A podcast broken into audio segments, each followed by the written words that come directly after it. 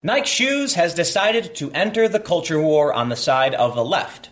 They've launched an ad campaign featuring Colin Kaepernick, who is controversial after he started kneeling at football games.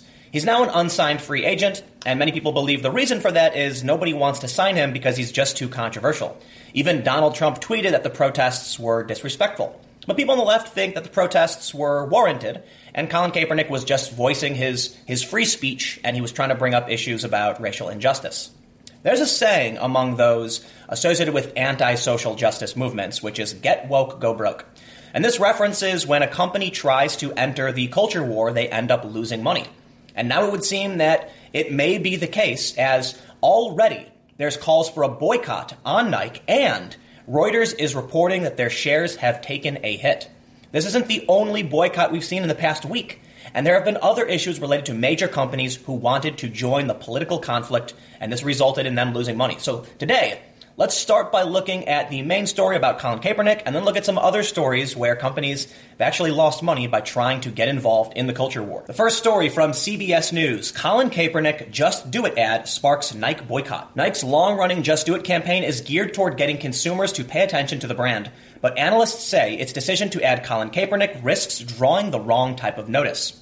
Shares of the shoe and apparel giant dropped about 3% in pre market trading after the company announced that the unsigned free agent, who is known for kneeling during the national anthem to bring attention to racial injustices, would join the company's signature campaign.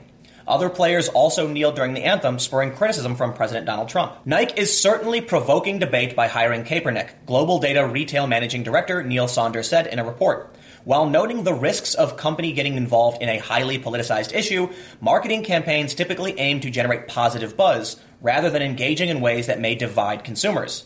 This means it could ultimately alienate and lose customers, which is not the purpose of a marketing campaign, Saunders wrote. Although the company's stand may go down well on its native West Coast, it will be far less welcome in many other locations. The reaction on social media veered between support for Nike and consumers saying they would participate in a boycott. Some people posted videos of themselves burning Nike shoes. Despite slipping ahead of markets opening in the US, Nike shares are up more than 30% this year through the close of trade on Friday. And the story highlights this tweet from John Pavlovitz. He says, Anyone participating in a Nike boycott is proving exactly why Colin Kaepernick was kneeling in the first place. Because too many white people value their songs and flags and privilege above the lives of people of color. As of the filming of this video, Nike stock is down around 2.63%. And a lot of people are going to claim this is because of the boycott. But let's be honest, stocks go up and down all the time, and it's only 3%. So could it be related to the boycott? Yes, it could. I think if a company is going to engage in this kind of politicking, they're going to face some kind of backlash. But it's entirely possible that by the end of the day, the stock recovers and it's not really that big of a deal. But this tweet that was highlighted by CBS News from John Pavlovitz, I believe is actually wrong. We can see that it has 2,206 retweets, so a lot of people on the left are sharing this. But there's something they aren't considering. The left typically does not like Nike shoes because they have been engaged in contracting sweatshops in foreign countries. They do a lot of things the American public doesn't like. For one, outsourcing the production of their shoes is seen as negative by a lot of people, typically people on the right, but also using sweatshop labor. And this has been going on for decades. A lot of the people I know that are associated with the far left are actually saying they don't care about this campaign and they wouldn't wear Nike shoes anyway because of the labor abuses that Nike is involved in. It was not even a year ago we saw this story from Quartz. Nike is facing a new wave of anti sweatshop protests. Nike is one of the business world's shining examples how to clean up an image.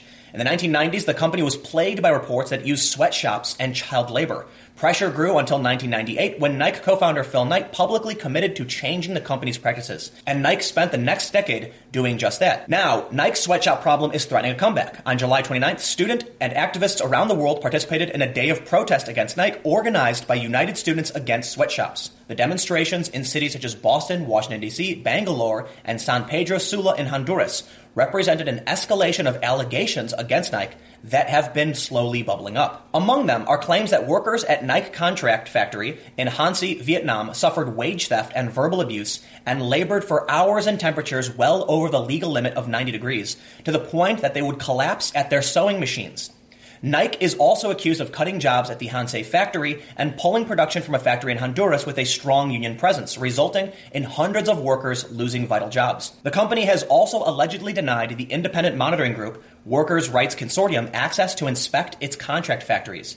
The WRC was founded in 2000 by universities, international labor rights experts, and student groups, including USAS, to ensure that product bearing university logos were made under conditions that respected workers' rights. The argument put forth by many people, including this one tweet that's been highlighted, that people are more concerned with their white privilege as opposed to the strife of colored people, is absolutely factually incorrect when you realize that Nike has been criticized for decades over their treatment of sweatshop workers in foreign countries, most notably in Asian countries. These are people who are not white who are suffering at the hands of Nike allegedly. And activists on the left have been decrying these labor abuses for decades. To see now people claiming that the boycott supports some kind of idea of white privilege is just wrong. I don't know who these people are, and I'm not sure who's calling to support Nike in this instance, but I can say that I do know a lot of far left activists, and they're posting on Facebook that they're going to boycott Nike too because they've been this whole time. But it's not just this boycott of Nike. We're seeing political boycotts happen all the time. A couple days ago, the left was calling for boycotts of In N Out, and then a bunch of conservatives and Trump supporters went and bought burgers. We're even seeing some people claim that previous boycotts the right has engaged in haven't worked. But before I get into that, I gotta give a quick shout out to today's sponsor. You guys know how this works. These guys help make this stuff happen. Virtual Shield is a VPN. That's a virtual private network. And what this does is it scrambles your data so that it's harder for people to spy on you. And yes, there are a lot of people that want to spy on you from governments to hackers to just I mean, general bad actors who want to take your data and do bad things with it. They're currently offering a 12 month deal on their VPN, plus, you'll get one year free of their exclusive IdentiSafe software. This is software that blocks your camera and microphone on your Windows device so that you can have peace of mind. All you have to do is go to hidewithtim.com and click get this exclusive deal. They've got a coupon code, Timcast ID Safe free, and then you can choose whatever plan works for you. What I always tell people is that the world isn't perfect and we don't always expect to get spied on or robbed, but we do have locks on our doors for a reason. In reality, if someone wants to break your door in, they're gonna do it, but it doesn't mean we don't lock our doors. So VPNs are typically a good idea for people who are more security conscious and want to protect their privacy. So for those that are interested, go to hidewithtim.com to try the service out today. But now let's get back to the main point that often there are problems faced by companies that try to get in on politics. This story from Reuters just this morning Nike shares hit as Kaepernick ad spurs boycott. In the story, they have this quote the alt right calls for a Nike boycott will fail just like the boycott of Dick's Sporting Goods failed, said Matt Powell, a senior advisor with market research firm NPD Group.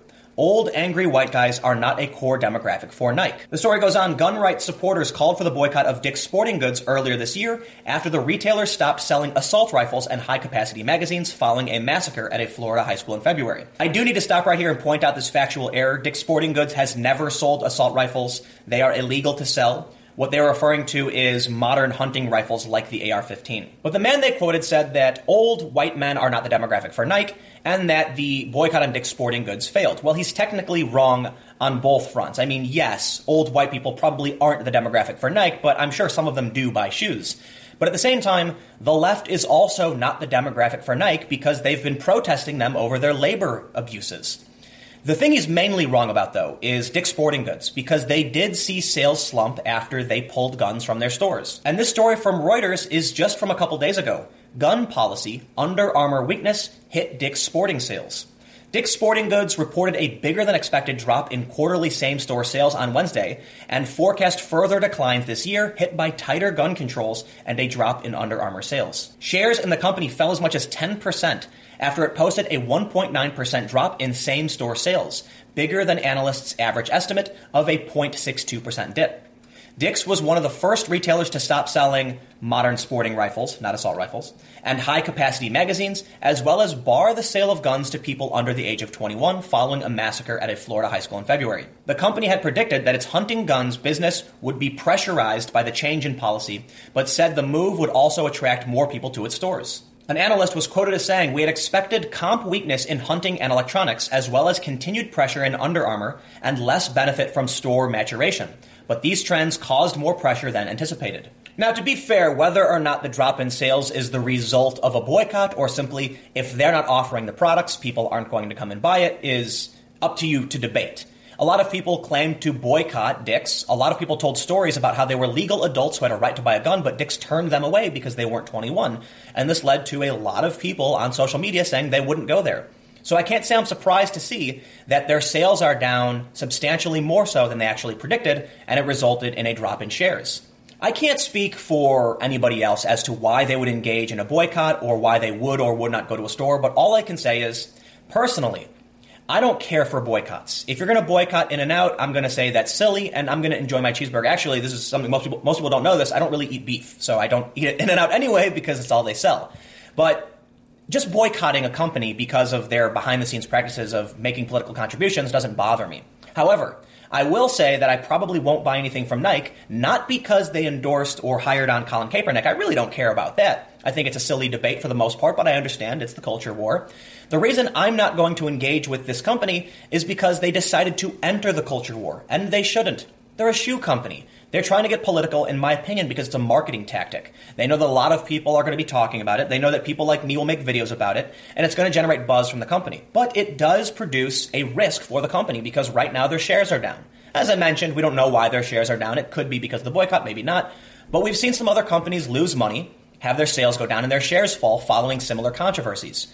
I don't want to have anything to do with the culture war in my personal life. If I'm going to wear shoes, because I need shoes, not because I want to make a political statement. And a lot of people, I guess they're hoping, will make the political statement by buying their shoes in support of their political move. Like with conservatives and Trump supporters buying cheeseburgers from In-N-Out to support the company following the boycott, I think a lot of companies hope that by engaging in the culture war, something positive will happen. Most of the time, I think companies engage in this kind of culture war rhetoric simply because they want to expand their market to groups they didn't normally sell to.